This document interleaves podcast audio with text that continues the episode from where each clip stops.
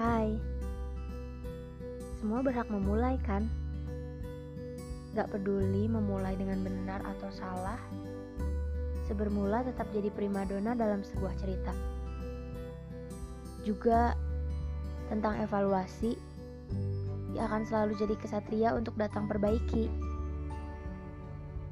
Oh iya, semua juga berhak bicara kan? Terlepas dari betul atau salahnya, karena memang gak ada kriteria pasti akan hal itu. Kadang bicara benar atau salah, cuma bicara cara pandang. Oke, jadi gimana kalau kita mulai aja buat bicara?